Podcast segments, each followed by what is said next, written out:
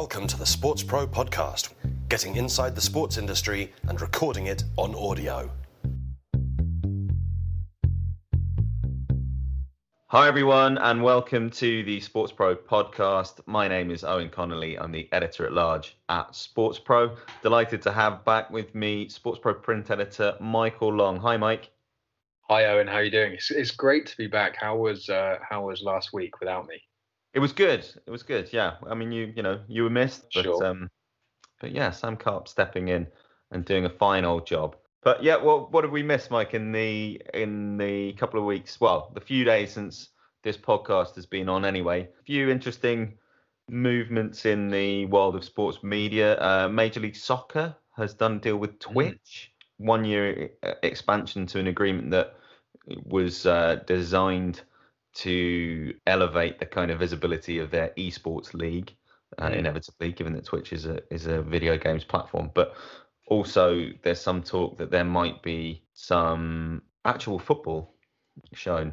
yeah, uh, some some talk of uh, yeah highlights and various other programming in the mold of the NBA's deal. I imagine. Obviously, the NBA shows uh, they stream some of their G League uh, coverage through Twitch uh, alongside coverage of their their own esports competition, the NBA 2K League. So Yeah, it's a sign of the ongoing convergence, I guess, in across various forms of media. Um, La Liga, they've been busy shoring up their UK distribution strategy.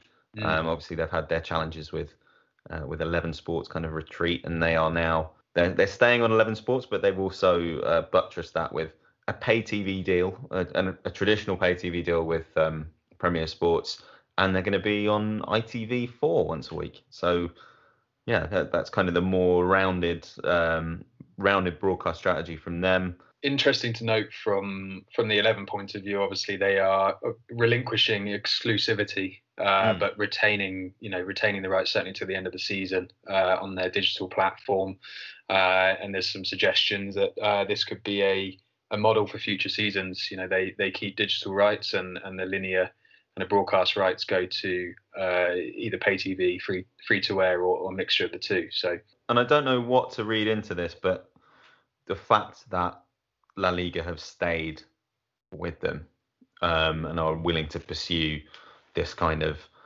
um, and are willing to pursue this slightly different strategy with them. Mm, mm. I don't know whether there's anything significant in that, but that that's that's certainly been something that struck me. Obviously, they are eleven are operative in in a lot of other markets, and Yeah. whether Well, it- whether La Liga has some other use for them, I don't know.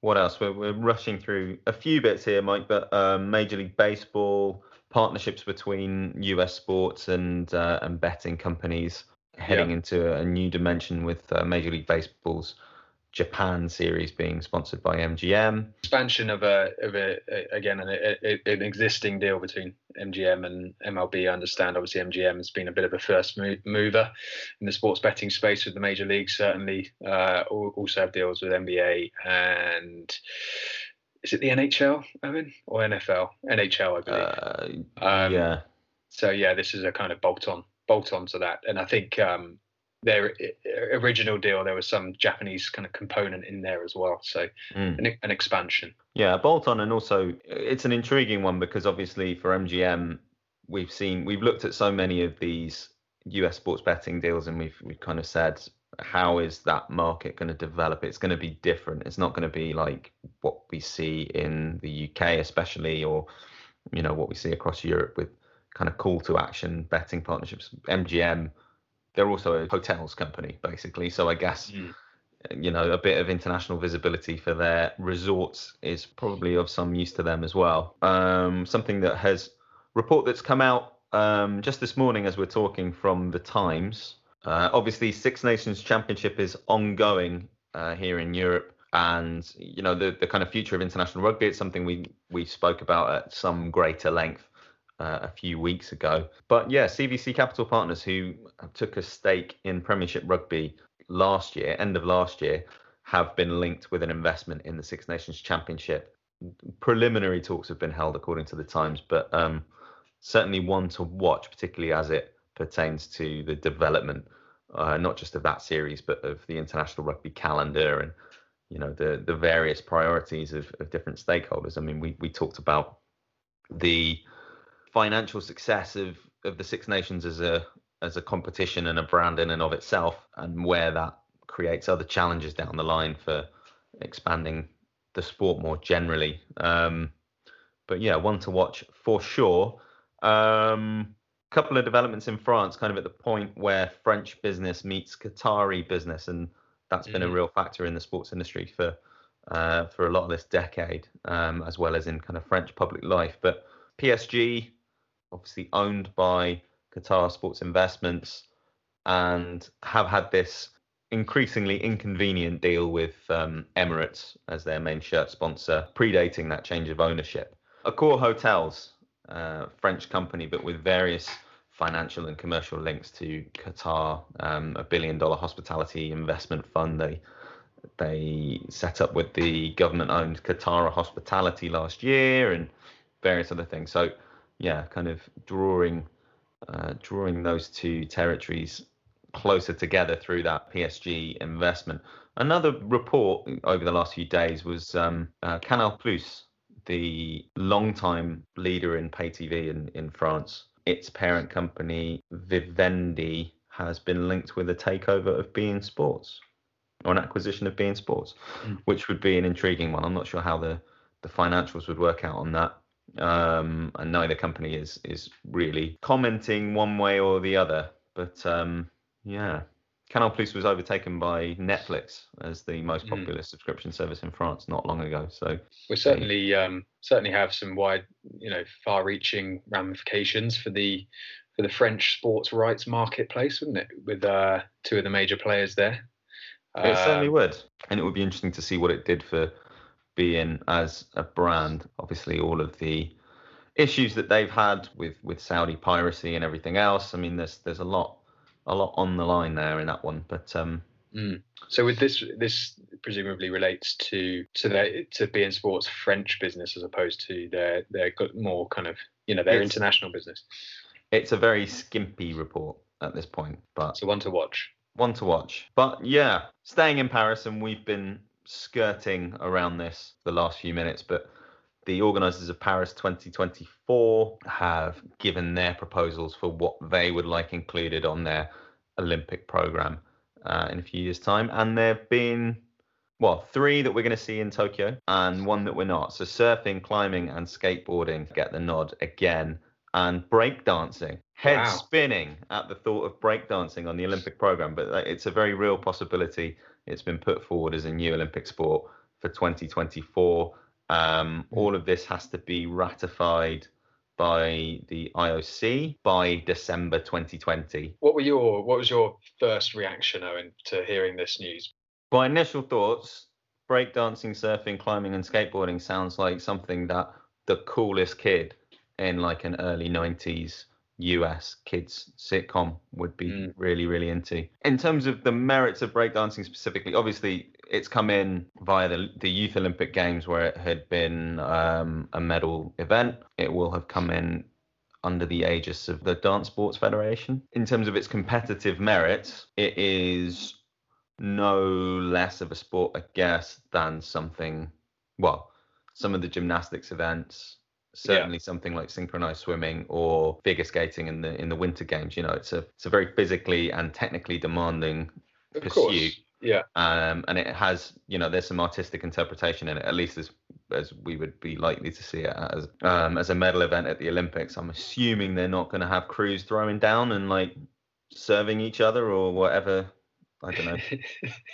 But um, yeah, it, it, kind of fits in line with with some of those other sports. Obviously, Paris has pretty extensive kind of hip hop culture and all that kind of stuff as well. Mm. So it's not as bogus as it sounds kind of in isolation. I think whenever this kind of thing comes up, I'll remember when I was in Rio during the IOC session a few years ago.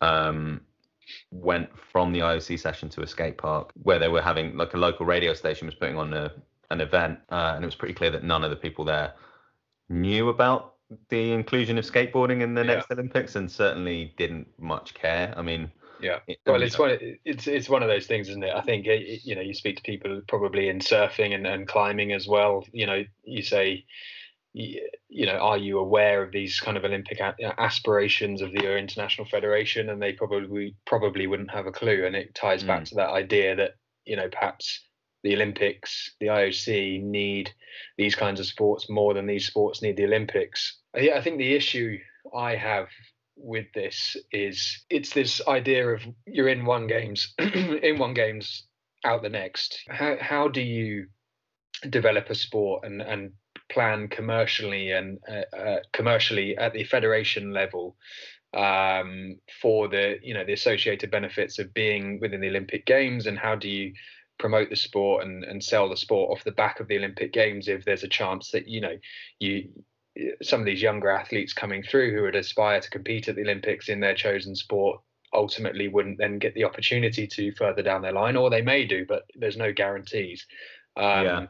I think looking at uh, some of these sports that will uh, most likely be included at Paris, I think surfing and skateboarding of the four of them would be most likely to you know, given the the culture in LA in 2028, um, eh, most likely to be added to that that program as well, which would mean three consecutive games being included on the Olympic program. Which, you know, some might argue that that's that's case enough to be uh, granted a place permanently on the games program. Yeah. And then and then there's obviously the the considerations that the IOC has to make in terms of looking at the existing makeup of the program and some of the sports like a modern modern pentathlon, for example.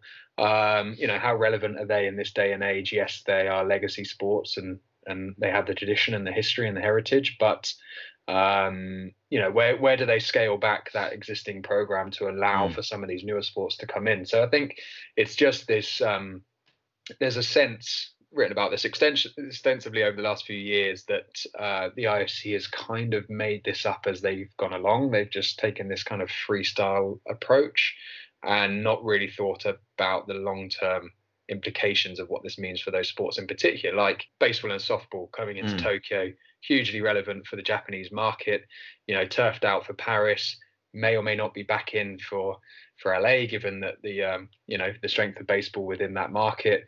Um, you know, how do they plan for that? And obviously, when when those sports are uh, permitted onto the program, you know the IOC has said that you're not actually going to be given a cut of any of the revenues from those games. So where where's the financial perk for being included on mm. the program as well? So yeah, I think none none of these are none of these are new debates. I think they would have been conversations that people would have had when these changes were first announced, and this mm. idea that you go from, yeah, giving people a, a, permanent route onto the program into this games by games approach. Um, I mean, we all remember the farce of was it 2013 with mm. wrestling mm. dropping mm. off the program and being readmitted, and then having sports like squash, poor squash, um, yeah. having having its route blocked at the last minute when they probably had a, a, a reasonably decent chance of, of being accepted onto the program permanently. I think when they decided they were going to take this approach, there was always going to be it, it, you're it's going to be messy going through it. Like it's mm. there's always going to be um, difficulties in applying this. There's always going to be compromises along the way, and I think you know either they've got to refine what they do with it going forward, and or we just get used to the idea of the Olympics being like that, and maybe you whittle down the number of core events that you have to say, you know, the athletics and swimmings and gymnastics, and then the the event organizers can have can you know include more mm. at their own discretion, and that's just the way it, yeah. it will be from the kind of the 2030s going forward. I mean, yeah. you look at the range of bids that are gathering for 2032 You've got one from Australia, one from Indonesia, possibility of an Indian bid. Um, it's very likely that these are going to be more regional in nature. Um, certainly, what is it? Southwest Queensland is one, and you know, southeast, be, yeah, yeah. Uh, sorry, southeast Queensland, mm. um, and that will change the the character of the games potentially as well. Yeah. yeah. Um, oh, yeah, regional think... influence might become a bit stronger. I don't know. It's, it, I, yeah, I think you can certainly sympathise with with the sports that are being frustrated in their ambitions. I mean, baseball is a curious one because it did feel like that was heading towards a, a Yeah. longer term. Well, and stint. the yeah, and the the the kind of organizational hoops that they've had to jump through to to even be considered. You know, the the merger with with softball being one of them once they were Mm. turfed out in in Beijing after two, you know 2008, and um, you know they they've surely taken the, these steps that are on the on the recommendation of the IOC. yeah. Um, I do know, wonder about the frustrations at putting together a tournament for 2020 and, and what that uh, what the implications of that Mm. have been. I think what's what's really and you touched on it a little bit there, but what's really going to be a challenge for the Olympic movement is this kind of dichotomy between sports that they're trying to bring in that where they're trying to import some vibrancy and some and the sports that are on there like fencing like modern pentathlon like uh, archery or shooting which you know i'm not questioning their place on the program by any means but if you are then looking at the olympic games that spectrum is very wide but it also doesn't feel like there's anything in the middle of that. It kind of goes from victorian gentlemen's sports at one end to sports that were invented in the 1980s and 1990s at the other um, and then just a core of kind of popular global sports in the middle. And you're like what's the character of the olympic games? What wh- which is it? Is it can it be all things to all people? Does it need to change a little bit in order to to achieve that? Um, what's the rationale for then excluding a sport like baseball or like squash? Is it really representative of global sport in Mm. the fact that some of the world's biggest sports you know one sport that has had its own kind of tortured discussions about how it gets onto the olympic program or whether it wants to be on the olympic program uh, something like cricket you know which is one of the most popular sports in the world something like mma which is one of the most rapidly emerging sports in the 21st Mm. century and you look at you know um IMMAF didn't get gave yeah, observer status last week as well. So that has moved. That's the opportunity for that to be on the Olympic program. Whether it's appropriate for it to be on or not is is a little bit further down the road. well, Um, I think um, You've got yeah, I think chaos around boxing and whether that's going to be involved. So you know, yeah, what what's the Olympic Games' place? And this is Yeah. Well, it, all, all of this is being being worked out, you know, and it, it's yet Mm. to be clearly defined. And uh, I think there's the there's the political kind of bureaucratic uh, stuff that all you know goes into this. Certainly concerning the, the MMA Federation with the the existing combat sports that are on the program and and everything that goes into that. I think every sport has its um, own challenges, but I think. Um, I just think from the federation level, you want clarity, you want due process, you want uh, everything to be done for the right reasons in the right way. I think, um, in terms of you know, if your ultimate goal is to uh, to get onto the Olympic program because you're not on it and you want the, the funding and exposure that comes off the back of that, uh, you don't want the you know, you know the goalpost to be shifted every four Yeah. years. Um, and you know, interesting that um, last week World Bowling uh, the Global Federation uh, released a statement, you know, with the title that they were not chosen for Paris 2024. Uh, obviously, expressing their disappointment in in not being selected, but just uh, raising the fact that there was no no shortlist was really made. There was little, wasn't much in the way of consult consultation or collaboration uh, with the organisers. No formal process being determined. I think they said, and and no shortlist. So. Um, yeah, clearly this is uh, going to be an issue ongoing as long as as long as this is the policy that you can be in one games out the next. I think this is going to be a, just a, a conversation that continues on and it, until it's clearly defined by by the IOC. Um, yeah, You know, as you say, the character of the games is going to be called into question. yeah, completely. What's the what's the identity of the event going forward? I think one thing that the Paris organisers talked about that does look very exciting and kind of a, a very positive and fresh direction for the games is trying to trying to add a participative element to the whole thing. Mm. um, and a very simple way that they're doing that. And it's one of those ideas that I'm given that it happens at major events, major standalone events all the time. Very odd that it hasn't already been executed, but the you know mass participation marathon on the same day as the Olympic medal events. That looks to be a really exciting idea, and it's one that you just wonder how it's taken so long. But that has to be a way of, of taking the Olympic Games forward and you know making it more explicitly about people getting involved in physical activity as well as you know this big passive sport watching experience that that everybody is so familiar with. Well, I'm I'm all for it, Eoin. I am all for it. And uh, I mean, it, one one of the issues that was raised, obviously, the dates that the Olympic Games, you know, it's a summer occasion, and the Paris Marathon is intentionally it's scheduled. The the annual Paris Marathon, as it currently exists, is scheduled in April, I believe, to kind of mm. avoid the the heat and humidity. Uh, of the French capital in, in within the summer. So uh, there's that to consider. Um, but I think, as I said before, you know, if this can be done, then by all means do it and bring. You know, it's one very obvious uh, way of bringing yeah. You know fans into the into the games. You're seeing it, you know, this is this this is the direction of travel within the mass participation industry in general. I think of uh, you know certainly in you know the Tour de France they have the Etape du mm. Tour where the where you know amateur enthusiasts can kind of uh, compete on stages of the Tour de France. So surely applies, and um, yeah, it, it's it's just this this idea of of you know we we talk relentlessly about about how to engage people how to bring people into sport how to um, make fans feel involved within a within a, an event to bestow a, a, that event feel to a, an elite spectacle and i think uh, this is this is it's a very obvious and easy way of doing it mm. yeah and i'm sure we'll see plenty of other digital bells and whistles mm. incorporated into that as well Right, I think we have talked for long enough about this particular topic, Mike. So we're going to take a break there for part one. Uh, join us in part two. We're going to keep talking about the future of sport. We've got uh, Ricardo Guadalupe from Hublot, who's going to talk about their sponsorship of the Cricket World Cup. So yeah, back with you in a sec.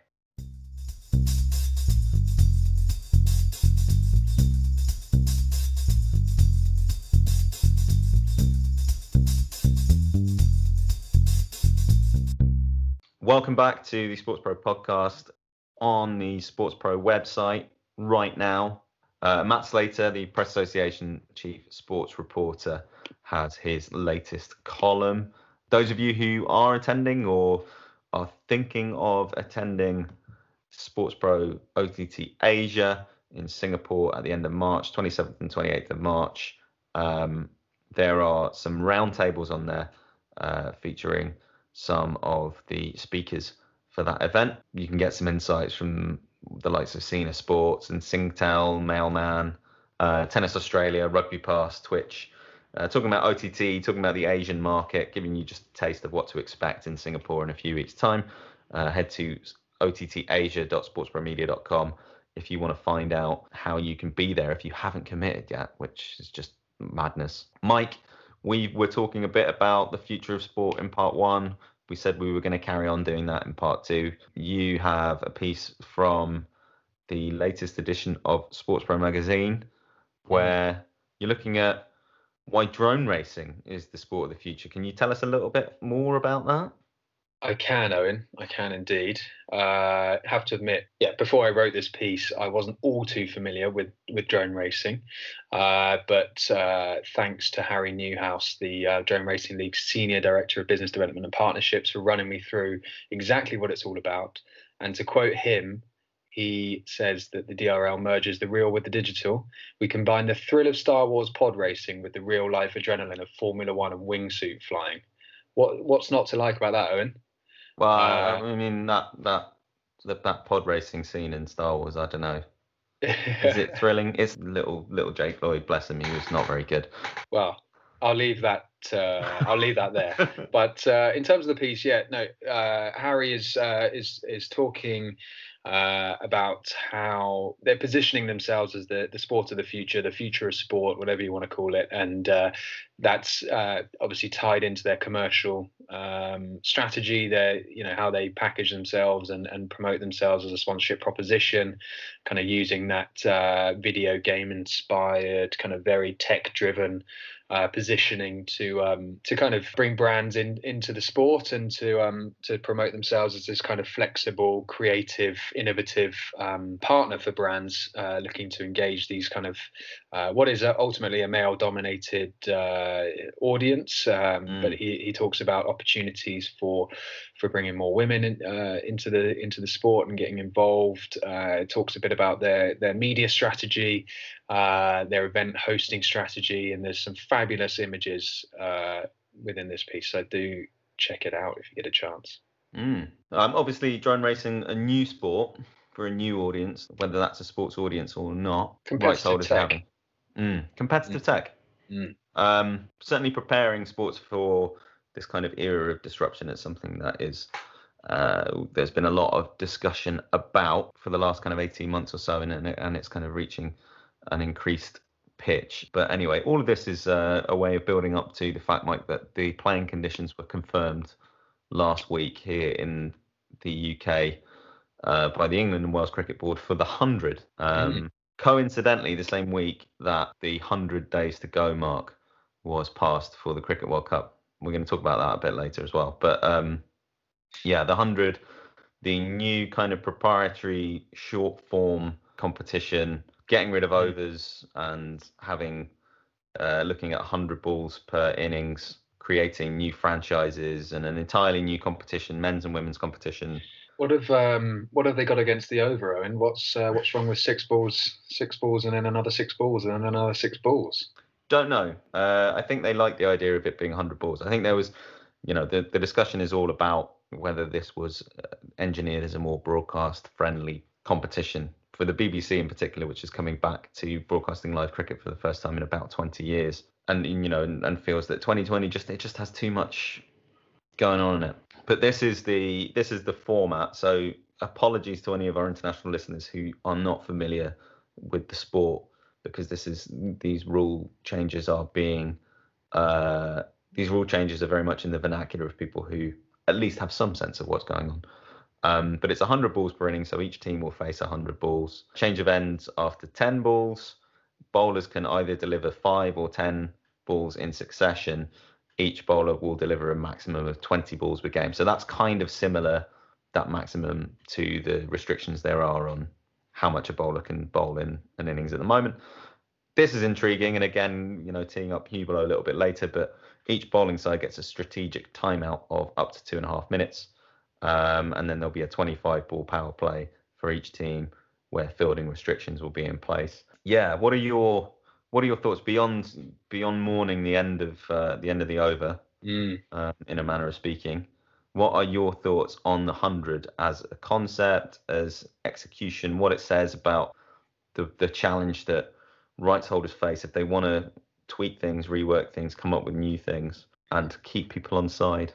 Uh, I um, am open to being proved wrong on, proven wrong on this one, but I, I just uh, I question how far these changes will go and how they will what the motivation is really. I mean, 2020 is is now an established form of the game and you're talking about 20 fewer balls. Uh, I, I, just think I, I, feel like a lot of the changes are arbitrary, Eoin. Mm. I, I'm I, I don't know. I don't know. Maybe maybe I'm wrong. But um, interesting that I was out in Australia last year speaking to a couple of guys at Cricket Australia, and I mentioned this uh, concept think it was not long after it had been originally kind of announced or floated, and uh, they kind of laughed it off and said, well, "What's that all about?" Then we've that's the first we've heard of it. That would be odd, though, wouldn't it? And uh, they kind of left it at that. And you're talking about, um, you know, people who are in in this world of of cricket, whether whether this is specifically designed for people who are not like them. Presumably, it is, but um, you, just wonder what kind of pull it's going to have for those casual or kind of uninitiated audiences who have never really looked at cricket but or, or been to an event. But is this really going to bring them in? What, what are your thoughts Eoin? I know you're you're a cricket aficionado so you mm. you'll have better you know greater insight than I do but um, the part of it all that I completely sympathise with is the idea that, that 2020 has shown itself to be a viable form of the game for the current moment and you know it's been an enormous commercial success obviously in india where it was it's been like a, a, a, commercial accelerant for the sport. But also worldwide it's it's been more exportable. Um, the very nature of it fits into tv schedules quite neatly. It's easier to create tournaments and take them around the world all that kind of stuff. And you know yeah why why change some of the fundamentals of the rules rather than the packaging? But Look, the ECB insists that all of that side of it, you know, this is based on research. Obviously, they do they they have their data partners, the the two circles is of this world. Although I don't know whether two circles are responsible specifically for delivering the research on the 100 mm-hmm.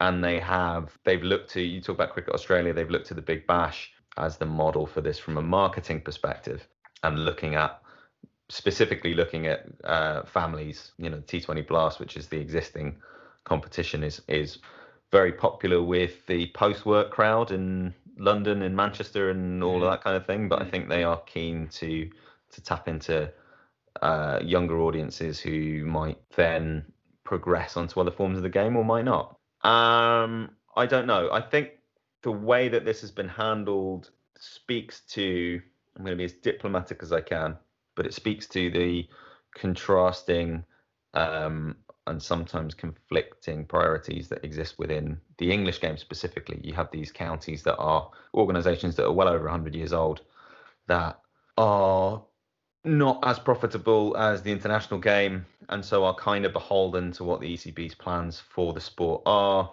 The ECB similarly wants to make commercial and financial progress, but is dependent on the structures within the county game, you know, to find players to support the game at grassroots level, all that kind of stuff.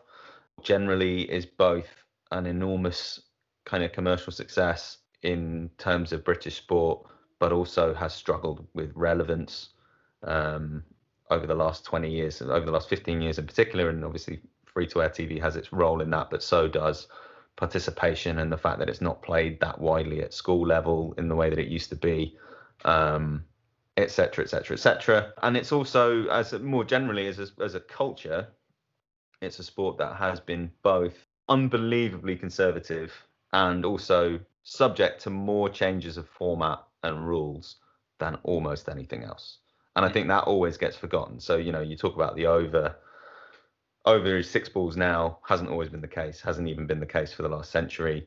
Um, you'd have kind of had less than 100 years ago teams agreeing on how many overs there were going to be. Sorry, how many balls there were going to be in an over. Uh, you know, in a specific tour or a specific series, you've had four ball overs, six ball overs, eight ball overs. Similarly, English one day competitions, you've gone from 60 down to 40, up to 45, back to 50 in the, the kind of longer forms of the game. All this stuff changes a lot more than people kind of remember post hoc. Mm. Um, so I think that the, all of that feeds into the discussion. You know, I think that uh, the other thing that cricket's shown is that when you get if you if you get the balance of competition right, it can survive all kinds of efforts to to kind of tweak with you know it, it has it's a scenario based game mm. basically mm. it's about can you set up a chase and have a team manage it and if the 100 can succeed in that and do so with lots of world class players participating then from a sporting perspective it will probably be a success on the cultural side that's a that's a different conversation and i feel yeah. like what's going to be difficult is obviously there are a lot of radical ideas involved. It's going to be whether everybody now comes round and says, okay, this is happening. This might be really exciting. Mm. Let's get on board with it, or whether there's a kind of attitude of mutiny or, you know, or whatever. And then there's a kind of a, a desire to see it fail. It's I don't a, know. It's an interesting one. And you, you speak, um, you know, passionately about it. And I think you're, you know, you're, you are a cricket fan and you, um, I, I just feel like culturally as a society you know in our kind of need for immediate gratification we it, it drives it drives some of these rights holders towards brevity when mm. really really the true essence or identity of a sport the character of it is in that ebb and flow that as you say it's scenario based no two moments are the same it's it's a, an appreciation of the um, you know how the dynamics of a uh, game can change and there's individual battles within games and there's you know um, there's lots that go goes into it that fuels your your passion and your appreciation of a sport and I, th- mm. I just think making something shorter and making what's what appear from the outside to be arbitrary changes, albeit rooted in research, and I'm sure they have done their research. It's yeah, research it, and, and playing trials as well. They they had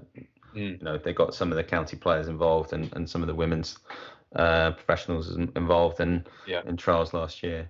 yeah. But yeah, I think the other thing is to see where this fits into the strategy for the ECB. Mm. The, I think this is self-consciously being positioned as a new thing. Uh, it's for a BBC audience. It's as, a gateway drug. It's a gateway drug, exactly. Um, what, it, what it is, isn't it? It's getting people hooked on on on the game. It's an entry level format, I suppose, is what you're saying. And then and then yeah, you feed them into the to the showpiece tournaments, the the traditional formats, and and get them excited about that side of the game as well. It, mm. It's it, yeah. It, it it does join up when you talk about it in that in that way. Yeah. So, so I, you know, all the best to the ECB. I hope it I hope it does well, work out. You know, it, all the controversies around it. I mean, yes, there is going to be a there might be an element that some people find gimmicky. There might be an element that people find, like you say, a kind of oversimplification. Mm. Um, I think you know the, the two separate things are its reason for existing is one, but the the issue I think that a lot of people have had is the manner in which it's been executed. Um, mm. and, you know that is something that I think we are observers of this, and we you know we we we you talk to people on both ends. You talk to people from the ECB side who have their reasons for doing it and feel that they're being misrepresented, and then you have people on the county side um, who feel that they basically the, a lot of decisions are being made over their heads that a lot of time is being exhausted on this that might be better spent elsewhere and that their reservations haven't been properly listened to. Um, so you know i think it's it's an interesting case study for where a lot of sports are going to go when they if they're trying to be more responsive and introduce more formats to the game. And i think you know cricket already has three uh, mature formats. I think it will end up that many sports will have more, mm. and it will be a case of you know yeah different different things for different platforms, different audiences. Mm. I think that's that's going to be where a lot of this goes. Um, mm. And the execution of that is, is going to be really fascinating to see. Yeah. Because you know, sports about traditions ultimately and how that interacts with new ideas is. Yeah.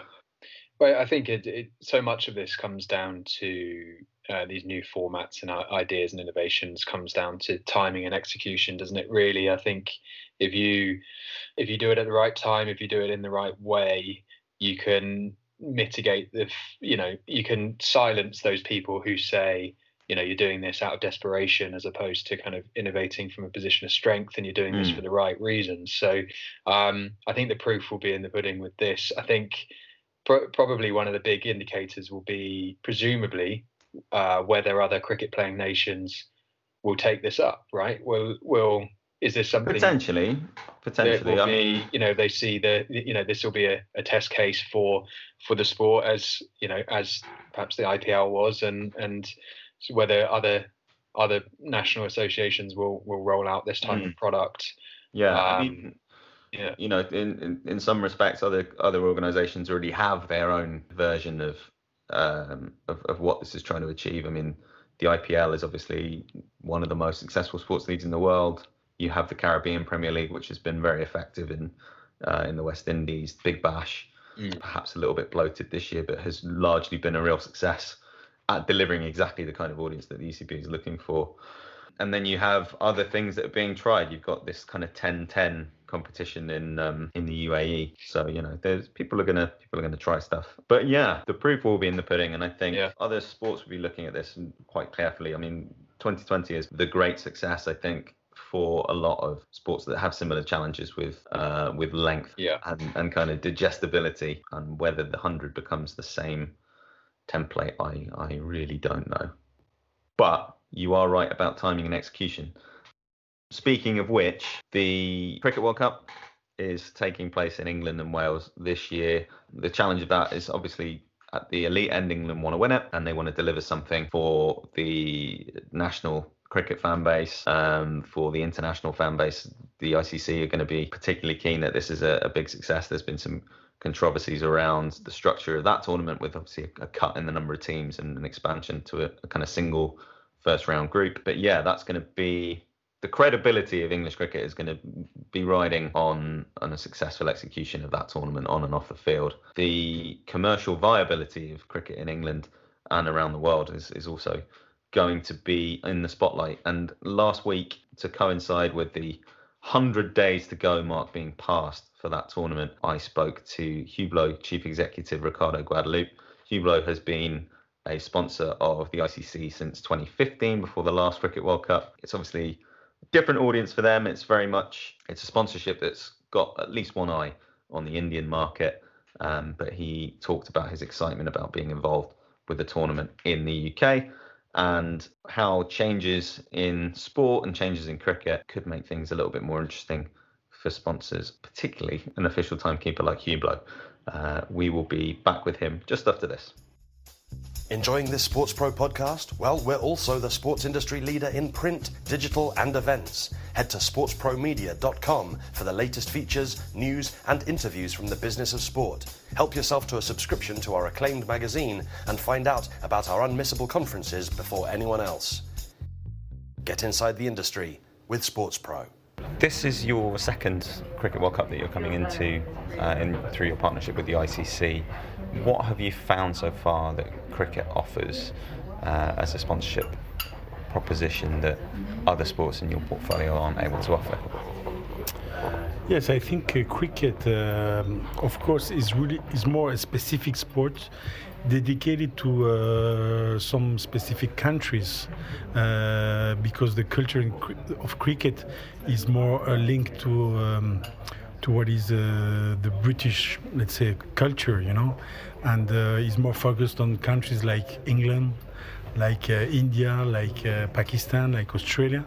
And for us, we found that through cricket, we can build our brand awareness uh, in a different way because we're uh, touching also different people. So it's a, let's say a new community of of people that uh, we offer to, to know what is the brand Hublot. Of course, not all can afford to buy a Hublot watch, but at least we can build the brand awareness like we're, we were doing it in football, uh, but we can do it in cricket, but of course more focus, as I said, on specific countries. Mm-hmm. What have you learned about that community and about the sport since the Cricket World Cup in Australia four years ago? I think that uh, there are people that are really passionate, you know, and uh, uh, most of this community are really crazy uh, and passionate about this sport.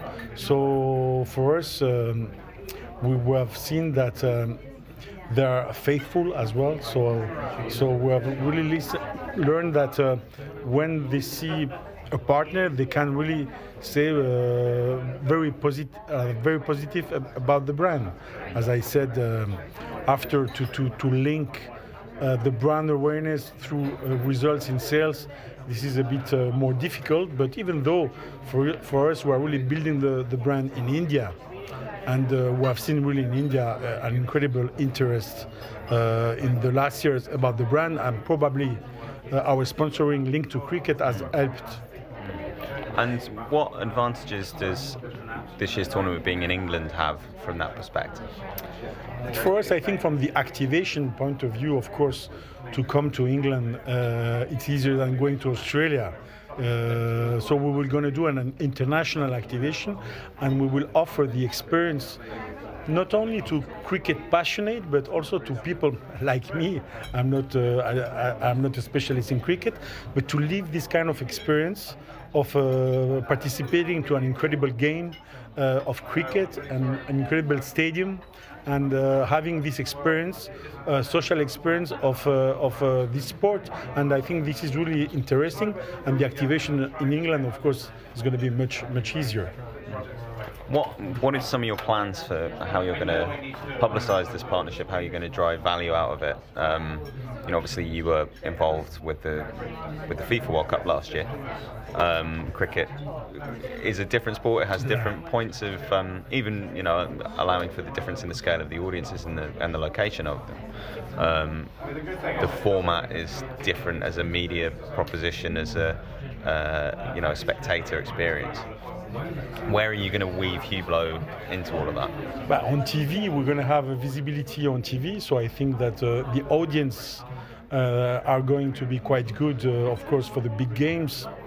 Um, and in addition, we will uh, drive uh, some uh, brand awareness through advertising For instance, through with Harrods, uh, we will have cricket visibility here, of course, in our boutique, and uh, probably we will do also some uh, uh, media media plans to really make advertising around the product that we will. Uh, develop for, for, for this cricket World Cup. So the idea also for, of course, the ICC is that when you have a, a partner like Hublot, is not only in the cricket world, but it goes outside the cricket world. So for them, it's also interesting to have a sponsor like Hublot. I mean, obviously, from a creative point of view, in football, if you're an official timekeeper, it's a timed game. In cricket, the units are, are different. Um, you know, it's 50 over World Cup. Yeah. So, how do you how do you anticipate making that connection between Hublot products and, and the sport? Yeah, of course, there is not really a technical uh, link. It's more uh, an approach about the aesthetical and the design uh, point of view. So it's going to be more linked to the to the materials used in, in cricket, in the ball, for instance, the specific stitching, uh, the colors linked to the World Cup, uh, the colors of the ICC uh, World Cup. So there is, there will not be yet, let's say, uh, a technical uh, link between the, the the watch and the the sport, but. Uh, we never know in future we could work on something um, as we did last year with our Big Bang referee watch connected. Maybe uh, in the future, but this takes quite some development. But this could be imagined in the future. But for this year, it's going to be more linked, as I said, thing linked to the material and the aesthetical uh, approach on the watch. Yeah. How much longer do you anticipate your partnership with the ICC going on for? when we sign is always we believe it's for years you know so we believe that it's a long-term uh, partnership as we have done uh, in football you know we're in football since 2008 and we we signed already qatar uh, uh we signed uh, the euro cup so so for us it's really long term So it's appealing for you, for example, to be on board until 2023 when it, the, the World Cup will be in India. As I said, you know, every time we explore sports where there is no really, uh, it's a virgin territory for a watch brand. Nobody has really gone, uh, maybe a, a, lower brand I heard, but uh, in this uh, particular sport, it's for us. It's always uh, we want to take the place and to keep it and that not another competitor can come you know so uh, that's why it's really important and i think cricket is really uh, the fact that we want to remain long term mm. um, where does sports sponsorship fit in your marketing strategy i mean you know you're, you're partnering with mass media events um, Cricket World Cup final, particularly if India are involved, could be the, the most watched event in the world this year. Um, but not that many people, as you've alluded to, are going to buy or be in a position to buy a Hublot watch. Where where does it all feed into? Um, feed into As I said, when it's a virgin uh, territory, we believe it's good for the brand because we can touch uh, people uh, with our brand awareness. And as I said, there are millions of people, but if only a very small percentage can afford to buy, uh, and I'm thinking, you know, Indians to see something, all the Indians are really passionate about cricket. Eh, eh, so, so there, there is really potential consumers as well. So, no, uh, England probably a few also, Australia the same. So, when we, we see it's really virgin, I think we believe it's always good. For instance, talking about another sport, uh, golf, to say something, we're exploring a little bit golf with ambassadors, but it's a it's a territory where you have many other brands, so it's more difficult. So so I think that's not always the, the right thing to do. So when it's virgin, we believe it's good. The organisers of the World Cup have a remit domestically to kind of drive uh, awareness, drive excitement, generate a lot of excitement um, among younger fans, among uh, maybe newer fans as well of the sport. Um, you know, and it's and, and to try and break out beyond the the cricket uh, audience. Mm. Um, what what role do you feel you can play in that, and, and what would make a successful Cricket World Cup for Hublot this year? Yeah, I think cricket I think has to evolve as well, and you know at the end, every sport, every uh, game must be something. It's like a show. It has become a show, a spectacle where people can have an experience. And you have, of course, the game, but you have always around the game, before, during, after the game. Uh, and of course, that's the experience which is really interesting. And I think there we can bring something to the cricket to, to make it, you know, becoming not just a, a sport for huge, uh, passionate and fans, but also for people that want just to have an experience and enjoy enjoy a great moment in life. And how do you hope to accomplish that? It's, it's a long work. Uh, we will try to show that, as I said, inviting people that are not maybe uh, super cricket fan, but I will have always an experience with a specialist of cricket that will explain uh, what is this sport because it's, it's not that easy to, to really understand. And through that, we hope that uh, in the next World Cup we can do even better. And for instance, changing some rules about the time of the games will be something probably interesting for the future, you know, to go to two hours and 30 minutes. There is a, some projects around that. Maybe it could be good for, for the sport, you know. Okay, thanks very much. Thank you.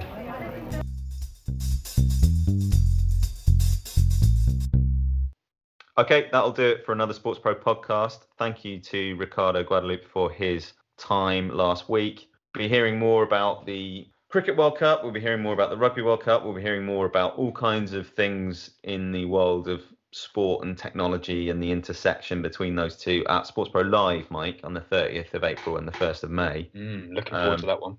Yeah, well, as Sam and I alluded to last week, that's now confirmed for the O2. Oh wow. Mm. So the O2 in London on the 30th of April, 1st of May. Um, tons of people from a whole range of really interesting backgrounds. A lot on the agenda. It's a very exciting, um, very exciting agenda put together for this year, and a very exciting concept, I think, for the event as well. Uh, so head to sportsprolive.com to find out a bit more about that. Um, in the meantime, you're not going to be here next week. I'm not Eoin. I'm uh, I'm heading back to Switzerland for some skiing. Wonderful. Well, do enjoy that. Uh, we will have something a bit different for you on the podcast in that case. But thank you, Mike. No, thank you, Eoin. I enjoyed that. And thanks to all of you for listening. Um, I will be back with you next week. Bye bye.